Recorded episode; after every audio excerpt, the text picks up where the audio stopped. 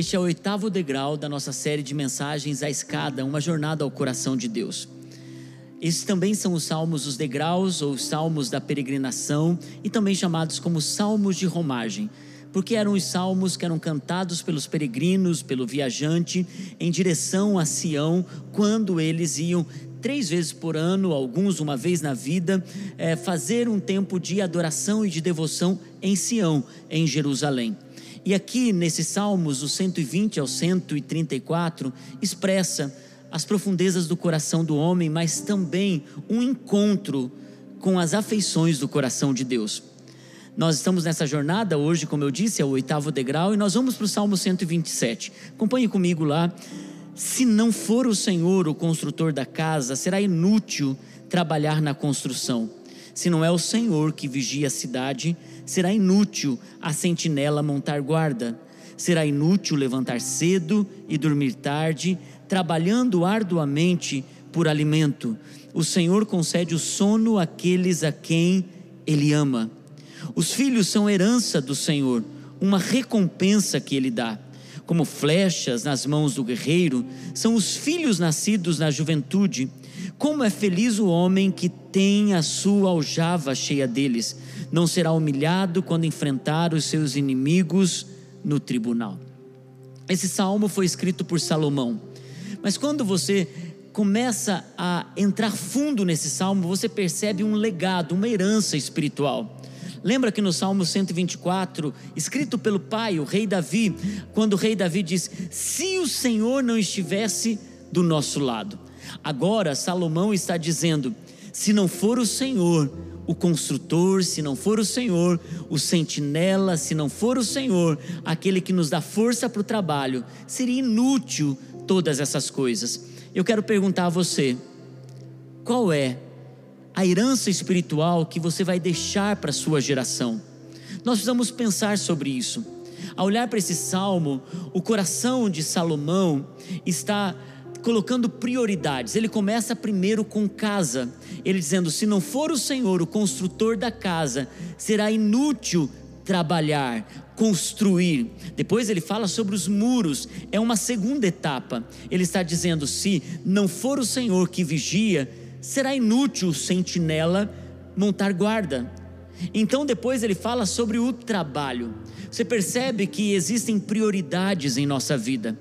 Muitas vezes nós estamos preocupados com aquilo que deve estar em terceiro lugar em prioridade para nós. E muitas vezes nós colocamos prioridade aonde elas estão distorcidas. O Senhor está dizendo: se não for eu que cuido de você, que construa a sua casa, ainda que você coloque toda a segurança necessária para proteger, ainda que você se esforce o máximo que você puder, ainda assim sou eu que libero as bênçãos, que cuido dos seus, que estou em teu favor, que estou trabalhando por você, e é por isso que o salmista aqui está dizendo: se não for o Senhor, é um reconhecimento, ele está dizendo, será inútil, e essa palavra aparece em três vezes. Duas no primeiro versículo, onde diz: será inútil construir, será inútil vigiar, e ainda no versículo 2 diz: será inútil levantar cedo e trabalhar quando a gente pensa nisso, a gente precisa ter uma ideia de Salomão, o construtor do templo. E ele está fazendo um reconhecimento tão forte aqui, ele diz: Ei, não adianta eu ter tudo isso, recursos, e ter até uma herança, porque Davi deixou para ele recursos para construir o templo. Mas ele está dizendo: de tudo que eu tenho, de tudo que eu projeto, se não for o Senhor, e ele então ele diz: primeiro, aprenda a ter prioridade cuidando da sua casa. Ele começa com casa. E o peregrino ia cantando, talvez lembrando das pessoas que ele deixou em casa, talvez cuidando dos seus filhos e dizendo: Esse menino, eu vou precisar deixar um legado, como Salomão recebeu o legado do seu pai Davi. Qual o legado que eu vou dar para os meus filhos, para minha geração?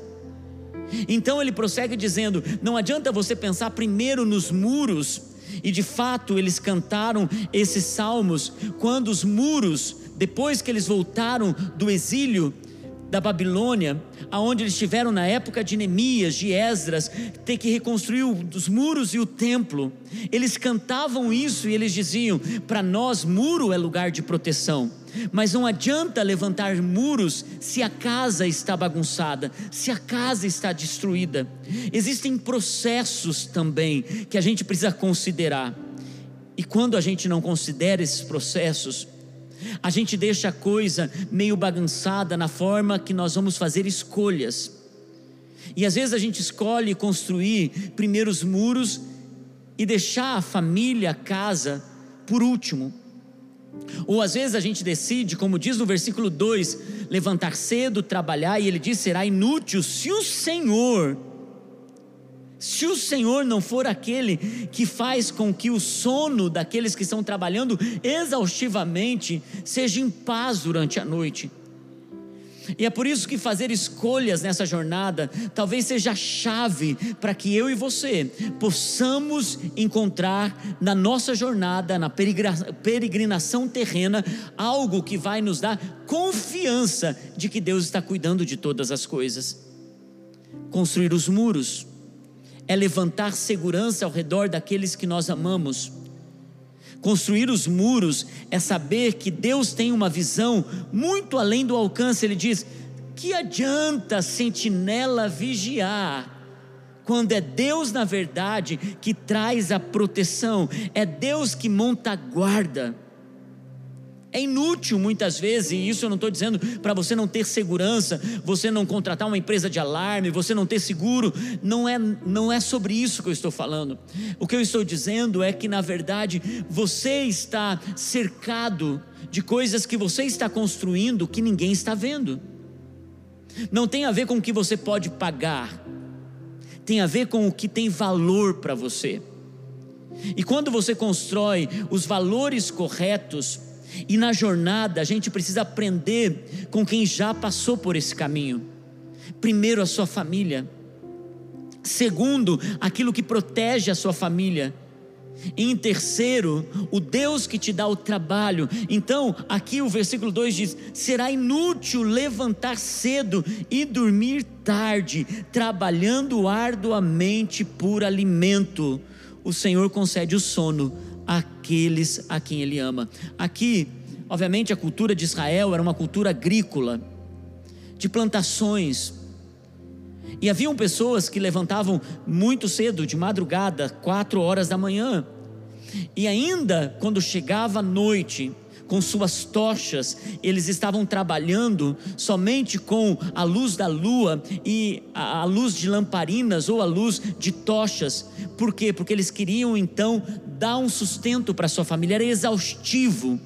E Salomão aqui está dizendo: adianta você trabalhar arduamente, você ter pouco tempo de descanso, você não ter paz, você correr atrás da máquina e perder aquilo que é prioridade, quando na verdade tudo que você está construindo, quando chega no final da noite, você sequer consegue descansar, porque o outro dia vem com as suas demandas, vem com os seus afazeres e vem com suas preocupações.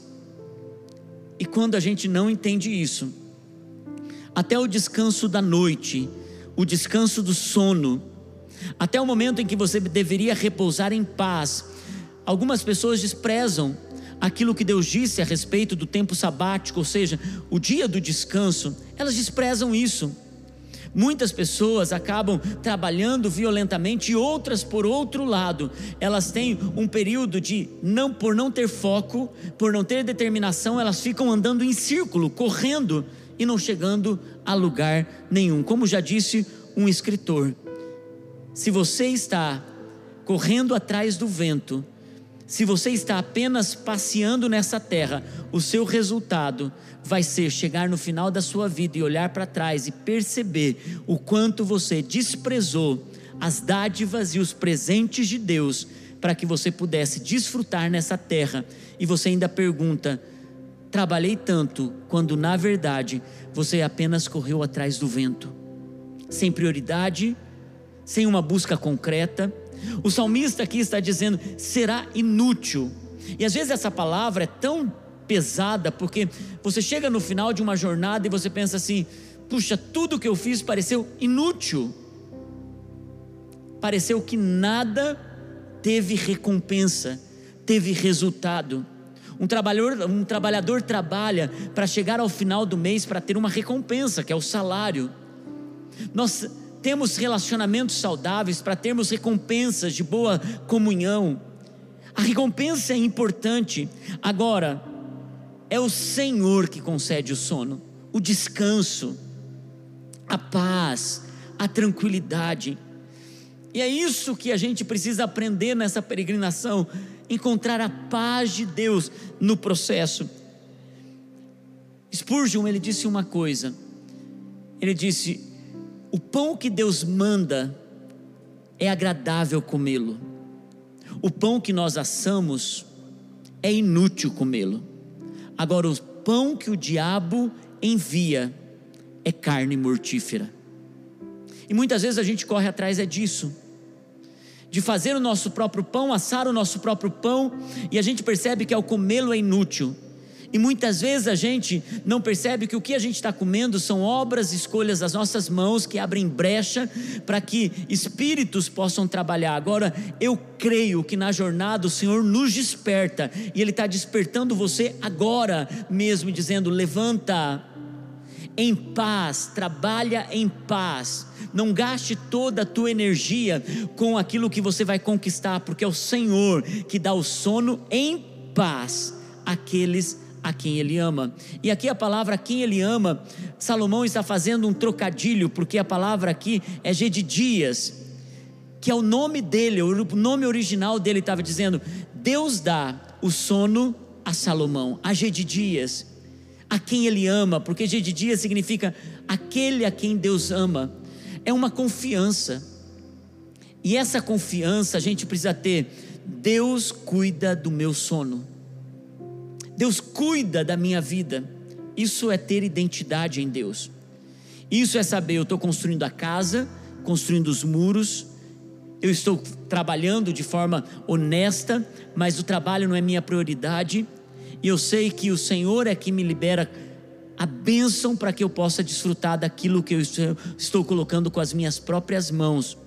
Então, o salmista chega no versículo 3, ele diz: Os filhos eles são herança do Senhor, uma recompensa que Ele dá, como flechas nas mãos do guerreiro, são os filhos nascido, nascidos na juventude.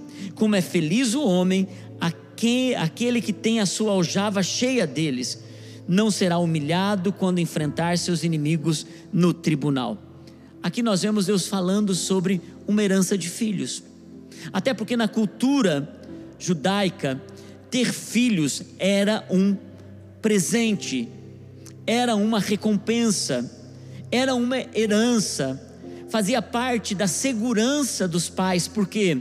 Porque os pais não tinham aposentadoria, os pais chegavam um momento que eles não tinham condições de arar o campo, então o que eles tinham eram os filhos que iriam cuidar deles na sua velhice, eram os filhos que iam representar esses pais e trazer segurança também para que os inimigos não atacassem. Então, quanto mais filhos, especialmente homens, que os pais tivessem, havia segurança no acampamento, na sua casa. Haviam trabalhadores para a lavoura, haviam homens para defendê-los no tribunal, haviam homens para defendê-los na porta quando eles fossem fazer alguma negociação. Porque imagine a cena: um pai chegando com os seus 11, 12 filhos e ele dizendo: Ei, aqui está aqueles que vão brigar por mim, aqueles que vão negociar essa causa por mim. E é por isso que então no último versículo diz: o homem que tem muitos filhos, ele não será humilhado. E na palavra original do tribunal diz: as portas da cidade. Não serão, ele não será humilhado às portas da cidade. Por quê? Nas portas da cidade onde que haviam as negociações, aonde era decretado um juízo, os líderes da cidade se reuniam ali e julgavam as causas. E é por isso que quando o homem chegava com todos os seus filhos, ele impunha respeito naquela ocasião. E é por isso que ele diz: ele não será humilhado. Mas aqui o que nós vemos nesses três é que os filhos são uma herança. Uma herança é porque eles vieram do Senhor. O Senhor deu e o Senhor então nos deu condições de poder, com graça, educá-los, conduzi-los até uma fase onde eles fazem as suas próprias escolhas, aonde eles determinam aquilo que eles vão ser, fazer e seguir. Então foge da responsabilidade dos pais a partir desse momento. E alguns pais até se culpam: por que meus filhos tomaram caminhos muito diferentes dos meus? Existem fatores que precisamos pensar. Nós ensinamos a criança no caminho que deve andar e mesmo assim ele escolheu errado. E daí sim é uma escolha dele. Deus teve algum erro com Adão? Mas Adão fez as suas próprias escolhas, Eva fez as suas próprias escolhas, e muita gente se sente culpado por erros que não cometeram. Agora existem coisas que nós precisamos entender que os nossos filhos, eles por serem herança do Senhor, ele nos dá, mas eles não são nossos. Eles são apenas para que nós possamos agradecer a Deus e desfrutar deles aqui na terra. E é uma bênção do Senhor. Eles são herança de Deus para nós, uma recompensa que Deus dá para que a gente possa desfrutar em família. A segunda coisa que ele diz dos filhos, que os filhos eles são flechas. As flechas chegam antes e muitas vezes chegam em lugares que o guerreiro nem vai, não consegue ir. E por isso o salmista diz: é bom tê-los como uma aljava cheia de flechas, ou seja, flecha, os seus filhos vão chegar aonde você não chegou. Eles irão aonde você não foi, e eles cumprirão um propósito maior ainda quando você está em Deus, e essa é uma confiança que a gente só vai experimentar quando a gente experimenta os cabelos brancos, a maturidade, a velhice, e é por isso que nunca é como uma avaliação momentânea, mas é uma avaliação pensando no futuro. E por último, ele diz: ele não será humilhado quando enfrentar os seus inimigos às portas da cidade ou no tribunal, porque os filhos são uma defesa, uma proteção, uma guarda para você. Ao olhar para esse salmo, nós podemos pensar em uma coisa: confiar em Deus, porque se não for Ele, inútil é trabalhar, inútil é construir, inútil é vigiar. Os olhos de Deus chegam onde você não chega, as mãos de Deus trabalham onde você não trabalha, e certamente o cuidado de Deus sobre a sua casa vai além do que você pode cuidar. Confie no Senhor, sua família é dele.